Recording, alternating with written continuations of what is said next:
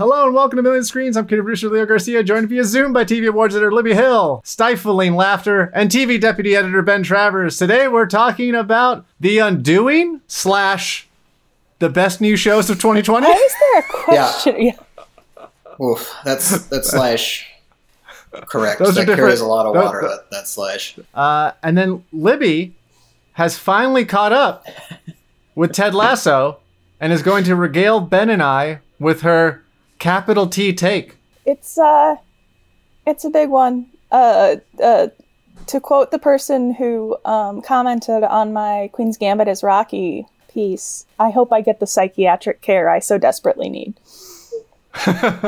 This is millions and millions of little screens. Can't you shut up? I'm busy. Boy, what a great show. Skipping ahead to the clicker, our recap of the biggest news items from this past week. Guys, The Undoing finale aired on Sunday, and it earned over 3 million viewers. Earned? Was earned the wrong word there? Earned was the wrong word. Try it again. It's good that you're still a rube in some in some fashion. It's- so. It garnered? That sounds a lot like earned. It sounds like it deserved them. right, you're still too strong. It received. And it, it had. Sure. It got, Let's see. like, it stole. Yeah, stole is good. Yeah, it stole 3 million viewers across all platforms, which officially made it the most watched show on HBO since the finale of Big Little Lies in 2019. Uh, additionally, uh, the finale grew 43% from the previous week's episode, episode 5, and according to HBO, it's the first original series in their history to grow its audience each week. Ben, how disheartened are you? You gave you gave the show you gave the show a D minus, which I think is your lowest. Was it D minus or F? I don't remember. It's your lowest It was- score of the year. It was it was a D something. It was very low. Uh, I I am I am more disheartened than I expected to be. Long ago, I stopped expecting anyone to really listen to the reviews, uh, let alone read the reviews. Um, though I did notice that there were even a couple of critics who shared my uh, disappointment, let's say, in the series, who were saying, "Wow, I warned you guys. I tried. I know other people didn't, but I tried." And I was like, "Well, no, I I did. Like you could have. Like we all could bond together and say we all tried, but no, not even that." Um, so all of that was a little disheartening. Um, but on some level, it is easy to understand why The Undoing was a popular show. Um, it's it's a very basic, understandable program. It has. I mean uh, basic I very- feel think feel is like the right word. Basic I mean, is a very 75 important million word. people voted for Donald Trump. and uh, and this show, uh, which was very much about uh, entitled white people, uh, did nothing to make them feel bad about themselves. So um, again, open to everyone, very mainstream, very uh, very welcoming in that way. But no, I would. I would I would just say that I was I did take the smallest bit of solace in the seemingly universal agreement that the show ended poorly and that our investment in the show was misplaced. So even though the ratings are high and uh, it did what it needed to do, um, in the end, the reputation of that series is nothing like the show that Leo said it surpassed or, or approached in Big Little Lies. Like it's it's not like anyone's going to be fighting to preserve the integrity of the Undoing season one if they do, for whatever reason, decide to revisit the story or these characters, which I can't imagine they would. Um, but no, uh, yeah, it was it was it was a show that existed, and it is gone now. You did talk to Hugh Grant the day after to discuss the ending. Spoiler alert if you haven't watched The Undoing. He did it. Hugh Grant did it. Yeah, he was the murderer. I mean, technically, Hugh Grant Hugh Grant- personally. played the murderer in The Undoing. He is not a murderer, though he did say that he enjoyed having, you know, this experience, like playing the antagonist and the villain, and he's been doing that a few, a little bit more of late, um, which is very exciting. He also, uh, yes, Libby, you have a question. When you talked to Hugh Grant, how much did you talk about Paddington 2? Padding Paddington 2. He Uh, brought it up thank- on his own, didn't he? He did. Thankfully, Hugh Grant brought up Paddington 2 first, so then um, that was that was my way in to continue the Paddington discussion. Uh, I believe he was talking about uh, playing charming individuals for a long time and then kind of steering away from them.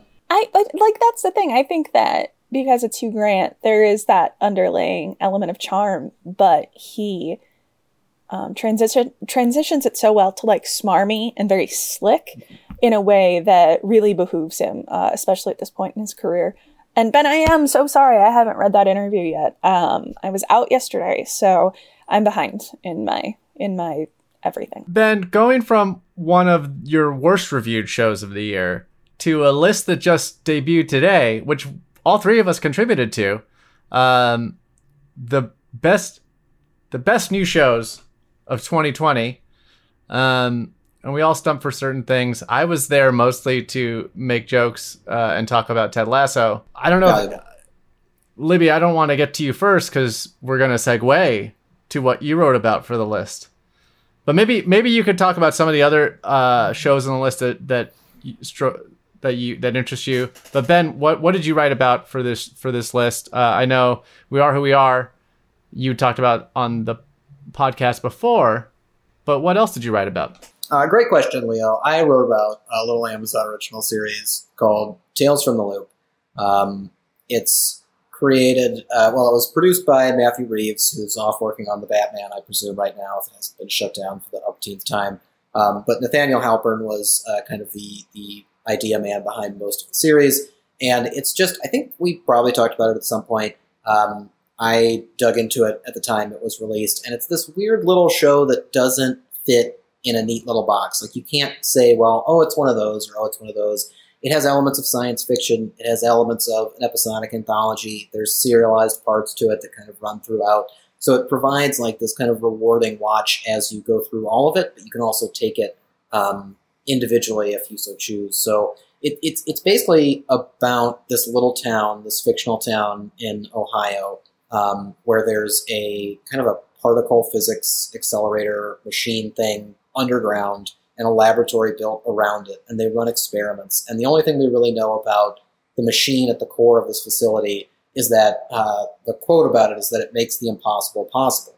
And basically, as they're running these experiments, little weird things happen around town to the different citizens within the town, and then they have to kind of adjust and reflect and, and kind of um, deal with whatever strange event occurred. And that event is always tied somehow to an aspect of their personality that they needed to examine or a part of their life that they needed to examine. Um, there's a great episode with Jonathan Pryce where he kind of goes around with his uh, with his granddaughter, and it's a little bit about life and death and kind of the life cycle and, and how that works. There's an episode where um, a man who's like very very timid uh, kind of meets a different version of himself who was more adventurous and sees what he can do, and they try to meet in the middle in a weird way. Um, so it's very character centric, uh, but it's also just a very beautiful show. It was based, it was actually inspired by a, a set of paintings where they juxtapose this rural landscape with kind of this strange advanced technology in, in a very beautiful way. And um, it, it's just a great little interesting show. I really hope more people explore it. It seemed like Amazon was pretty happy with it when it came out. Um, and it's something that could just kind of keep going because obviously the machine itself is a, is a story generating device. So it could kind of just keep going for a, a long time and have different writers and directors and actors come in and, and work on it in, in an exciting way. Um, and I think that was what was exciting to me about the new series list that we posted. Um, in a year when it's very hard to tell, you know, when it began, when it ended, what's going on in between, what's come out, what hasn't. Um, it's both easy to watch a lot of stuff and also easy to miss a lot of stuff. Like if you became obsessed with The Sopranos in the middle of quarantine, in the middle of the pandemic, you may have missed a lot of shows because you were busy catching up on one of the all-time classics. Um, and at the same time, even if you were trying to watch stuff as it came out, just the nature of the release schedule always makes it difficult to kind of stay on top of things. And um, this list, I thought, was a, a, a pretty good summary. You know, only ten, but a pretty good summary of new series that are going to keep going, that or at least could keep going um, into the future, so that you would have something to try out and know that you'd be able to revisit it later on, which is which is nice, which is comforting. Libby, is there any is there anything on the list that stood out to you aside from what you wrote about? Uh, yeah, like setting aside the one thing that I wrote about, um, because I was very slow in the uptake when people were claiming shows, um, there was a lot of stuff that I was really excited to see on there. And I think one of the things that I liked is that we, it, it felt like we incorporated um, a lot of different kinds of shows in there. Uh, one of the things that I'm I'm so glad was on there was Never Have I Ever. It's about an Indian American girl who whose dad has just died and who she had a really close relationship with. Um, and now she's left to sort of deal with her mother, who she's always had a very um, tempestuous relationship with.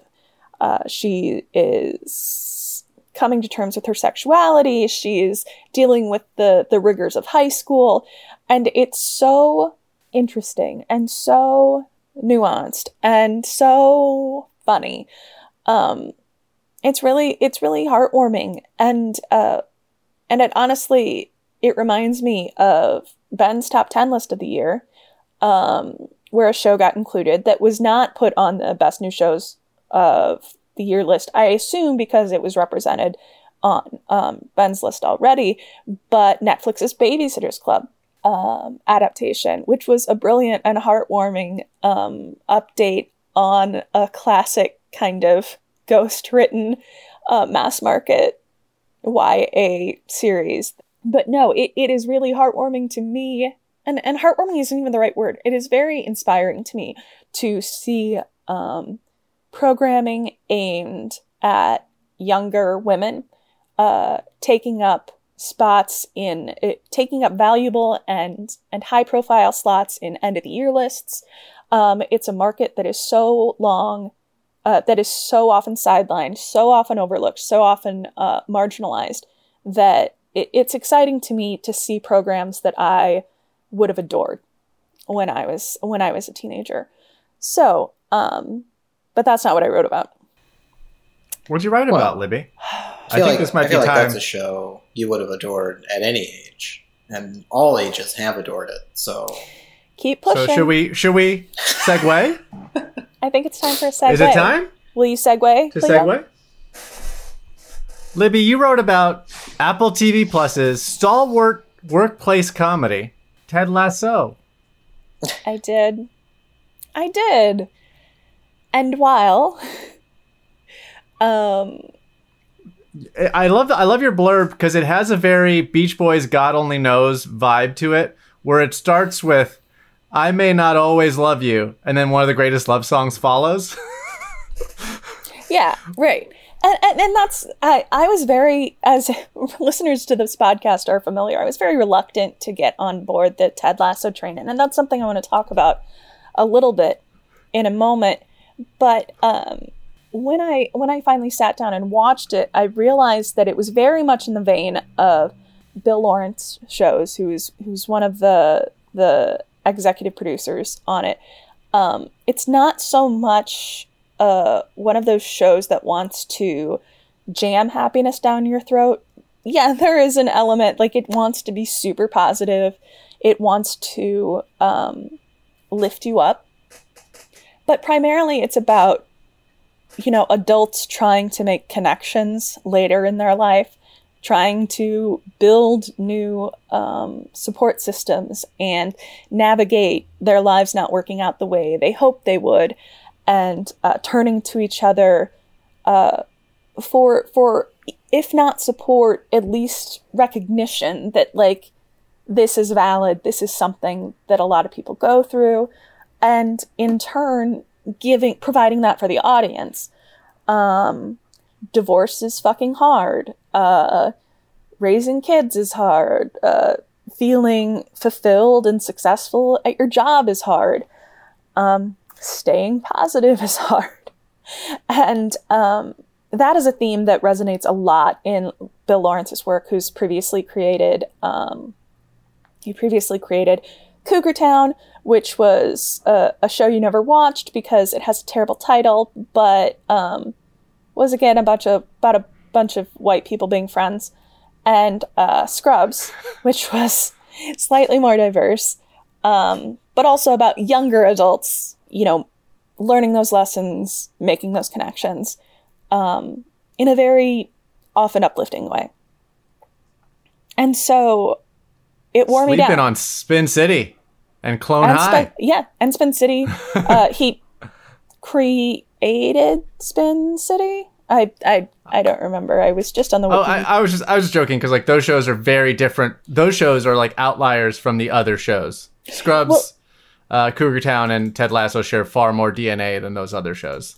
Right, right. And he also something I think is like he has a, a network of, of people that he's worked with who have then kind of gone off and, and made their own sort of uplifting shows. Uh, Kevin Biegel was a co-creator on Cougar Town. He then went on to make Enlisted, which is about three brothers in the military. Um, again, very family oriented, very very uplifting. As a sidebar, I think it's very interesting how Bill Lawrence and Mike Schur are very invested in making this kind of entertainment that isn't a huge fucking bummer. Um, and I can't think of a lot of other creatives in Hollywood who are as as dedicated to that. But I've gone off course, of course. I really came around to really like I don't want to say that I love Ted Lasso. Uh, I really, really, really like Ted Lasso. I am excited and, and eagerly anticipating more Ted Lasso. Um, something in me still is holding me back, just back from from matching the enthusiasm that most people have for Ted Lasso. Um, and I have some theories as to why that is, but uh, yeah, you guys, you got me. Shut up now. Um, Well, stop talking about it? Ted Lasso now. Yeah, is this our last? Is, are we going to try to end the streak of, of Ted Lasso on the pod?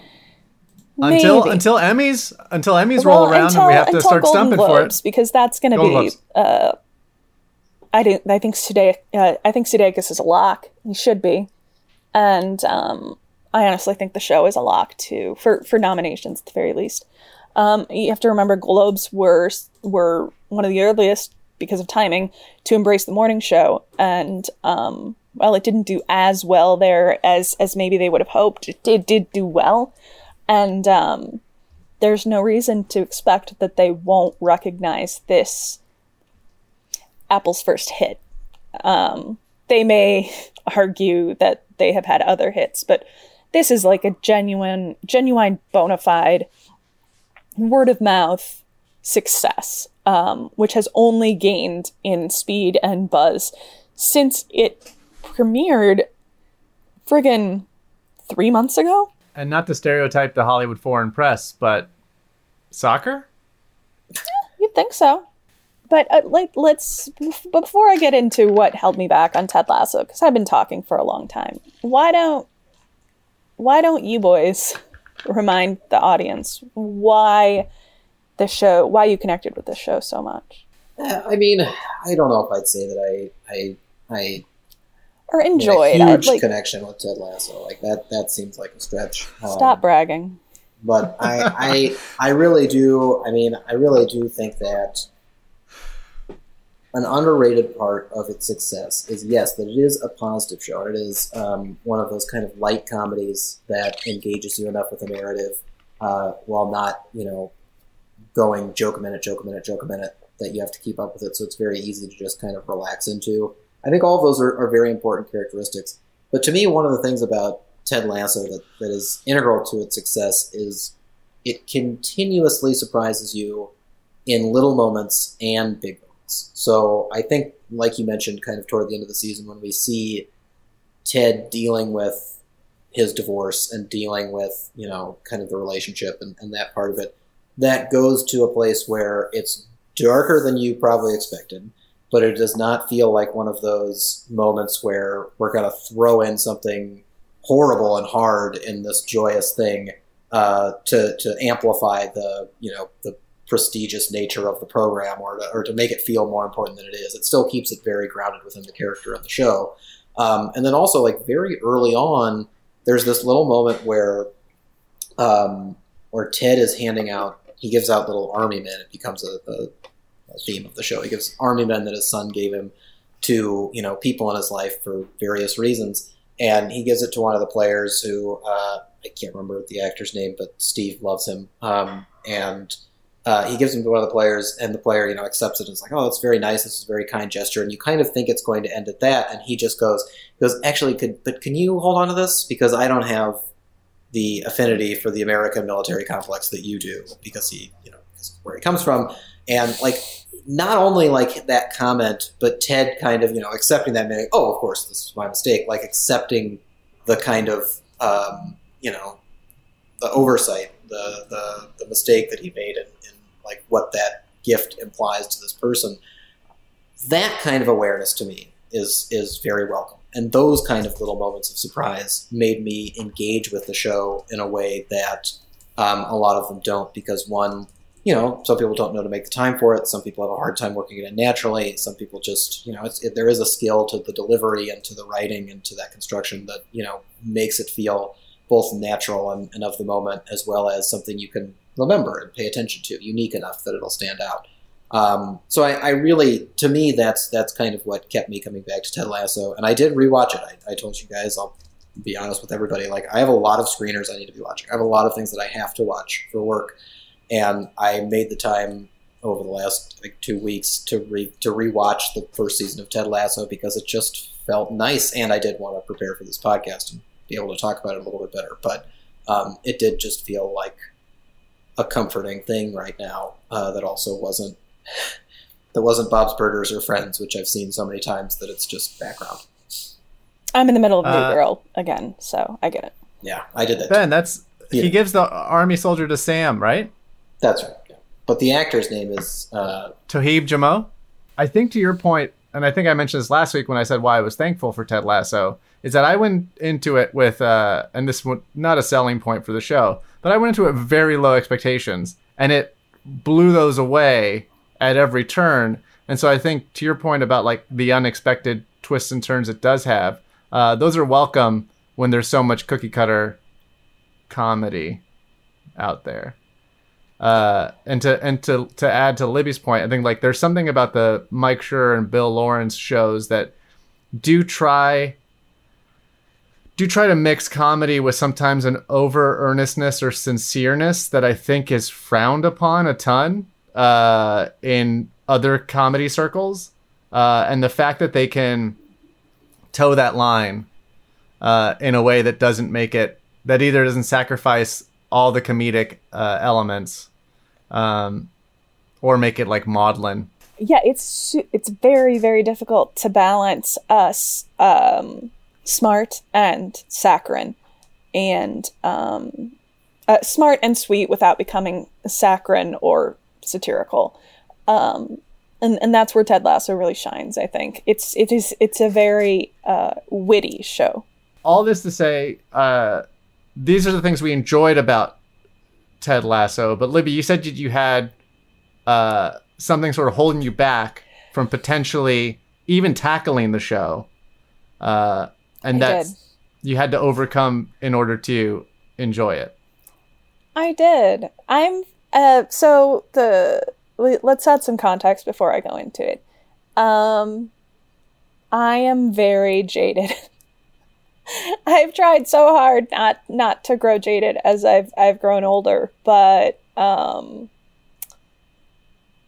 the longer that I am in this game, the longer that I have been examining or or, or think or on How I Met Your Mother, there it there was an episode where they talked about the the sort of breaking the glass, the glass shattered moment where someone points out something that you've never noticed before, and it kind of ruins everything, and you can never unsee it. Um, you know that happened for me years ago when people were like, "God, there every."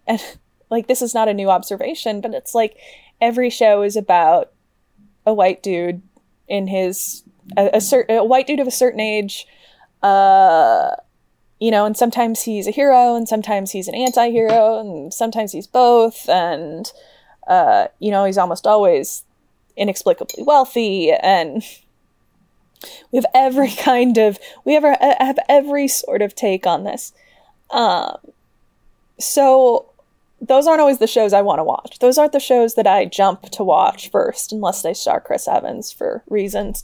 Um, and even that, I, I, anyway.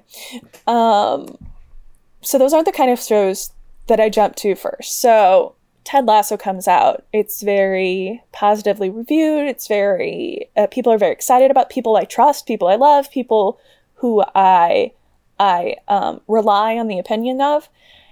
And still, I just, it was uh, difficult for me to get there because I grew up in the Midwest, like Ben. Um, I know people like Ted Lasso. Uh, I know men like Ted Lasso, except I feel like the last few years have revealed that there are very few men like Ted Lasso left. Ted Lasso is a is yes a fictional creation, but he is also a fantasy character um, white dudes in Kansas uh,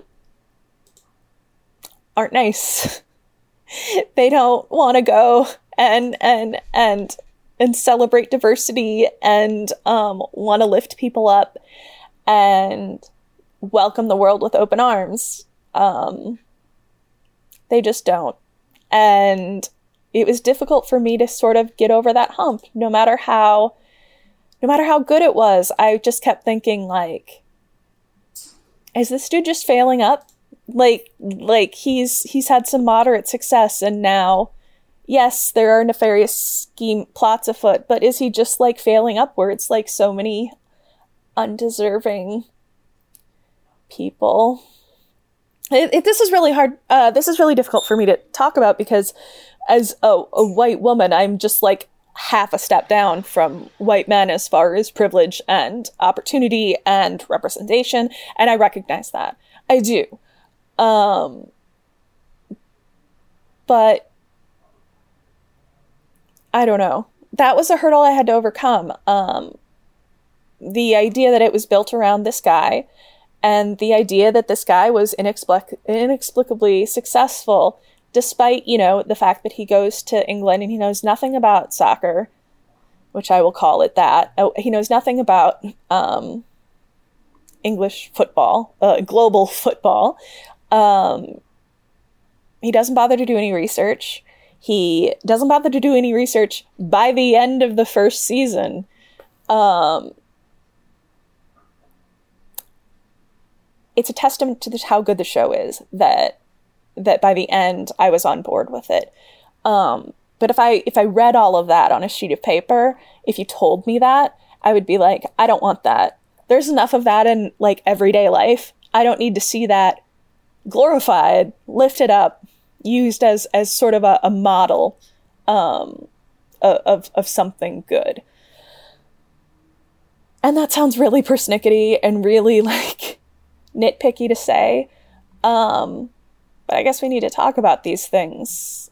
It is something that I think affects people more than they even realize on on both sides of the equation. And that, you know, when you decide to watch something or not watch something, you know, a lot of people just think, well, tonight I wasn't in the mood, but tomorrow night I might be. I'll get to it eventually. But like whatever it is that you're resisting to, it's worth kind of thinking it through and figuring out why there is resistance there. And as a TV critic who watches as much as I possibly can and tries to, you know, expose myself to as many different opinions and different stories as I can. You know, I'm very familiar with uh, with everything kind of just blending together in the middle for a lot of these stories and being exhausted by that. So that obviously resonates strongly. Um, but I really do want to endorse the idea of of how you're thinking about Ted Lasso because like I don't want to be I've I've worked for a while now to try to become to try to stop being a person who pushes things on people no matter what. When I was watching The Leftovers, I would push that show on people no matter who they were or what they told me or what their reasons were for not watching. And, you know, that is a, not a show for every person. That is not a show for every person, but I was so passionately. Of course in favor of of the message of the show and how that show made me feel, and also what that show made people think about whether they wanted to or not. I, again, I still stand by a lot of those ideas, but I've also tried to be better about respecting, you know, there's certain things that people aren't willing to engage with, and it's except not helpful. Like it's just not. Except for Leo, he has to watch it. Um, but to get back to Doggy to Bag 2021. like it's coming. It's definitely coming. Um, but to get back to Ted Lasso, I we've talked about this for long enough, and we, you know, poked fun at you and, and ragged on you and, and wanted you to watch it so that you could just be part of our conversation, no matter how you Yeah. felt about it, long enough that when you did finally like kind of talk it through and you know tell us you know the heart of the resistance as opposed to it just being like well it's another one of those shows that i just haven't gotten to yet like i'll get to it eventually that was such a, a kind of um, clarifying moment for me in how you think about television but also how i feel like more people should think about television and you know that's not to say that you know people sh- like shouldn't watch ted lasso but there are shows that aren't for you. There are shows that aren't uh, for you in that moment, and then there's shows that aren't for you in general, and then there's shows that will have uh, triggers and will have you know aspects built into them that a lot of people will overlook or just it won't phase them. But for you, for whatever reason, for whatever you've lived through, um, you know, obviously on a even on a more minute scale, you know, that could be a thing that, that keeps you from digging into it. And I think respecting that is, is really important. Um, and then the last thing I'd say is just with the with the idea of Ted Lasso being so bad, like having no clue what he's doing and failing upwards.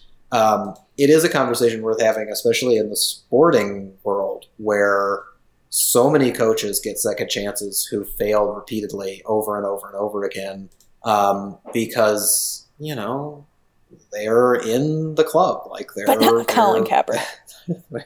He- Art yes, Shell. like there's It's so totally much resistance to the Rooney Rule. Like there's so much resistance to any sort of implementation that would, you know, uh, curb disenfranchisement in these incredibly powerful corporations and systems.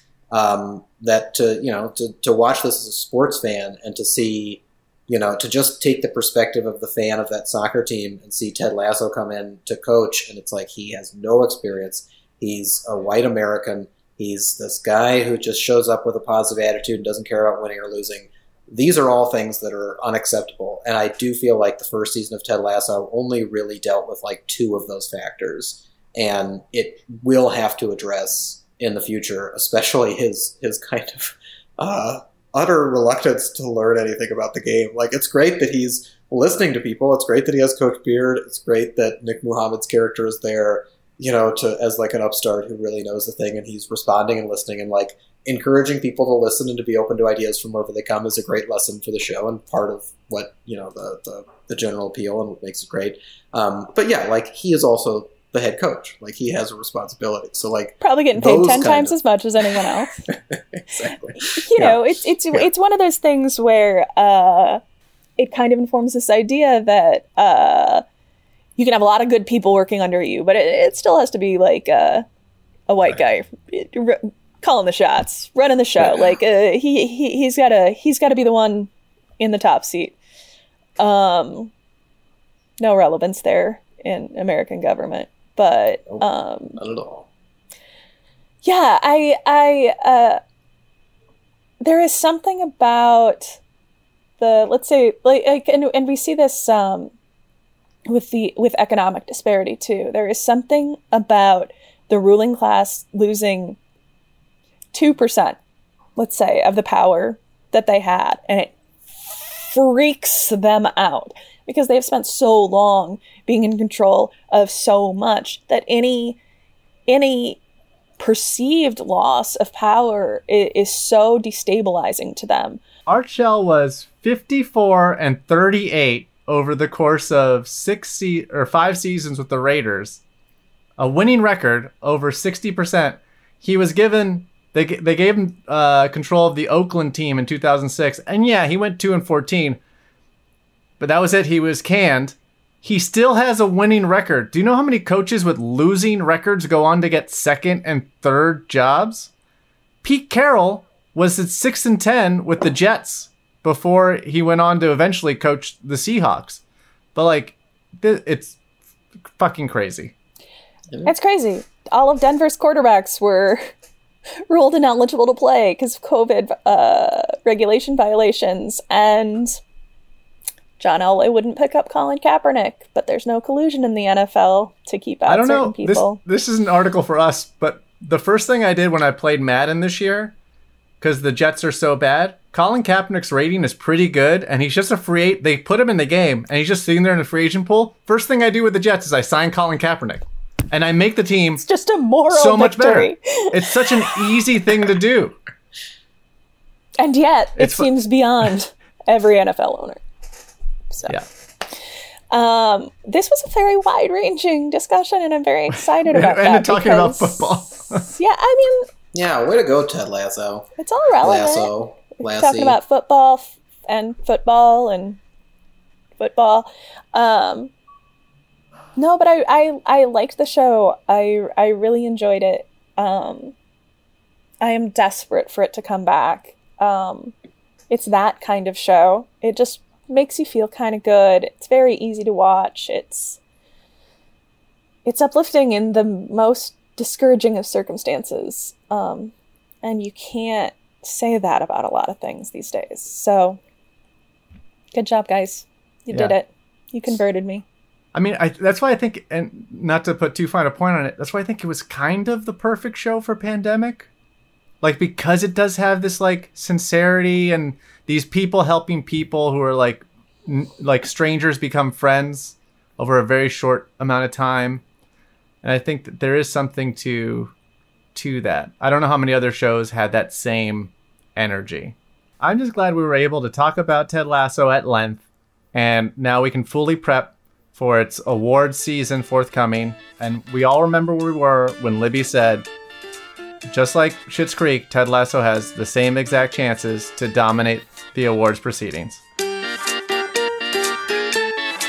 Millions of Screens is the production of the Penske Media Corporation and IndieWire. Our theme music features extras the classic YouTube video Bjork Talking About TV and Willy Wonka and the Chocolate Factory. Our editor-in-chief is Dana Harris-Bridson. Our publisher is James Israel. And our executive editor is Ann Donahue. Our favorite Jason Sudeikis performances are in Sleeping with Other People, SNL just generally. if I'm if I'm picking my favorite Jason Sudeikis SNL moments, I'm either picking uh, his dancing guy from What's Up with That when he's dancing in the in the in the Adidas tracksuit, um, or him and Kristen Wiig doing two a holes, and Detroiters. I thought his Biden was pretty good. Yeah, he did a good Biden. I mean, better than Jim Carrey. Our millions of screens Jason Sudeikis endorsement is, for your consideration, Ted Lasso.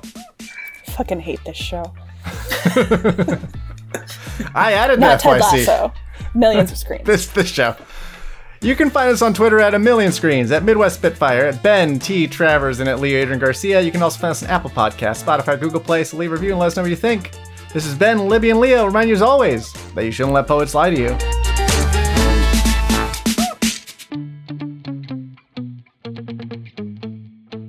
shouldn't let poets lie to you. Ain't nothing wrong with a couple of cold brews and a cool podcast.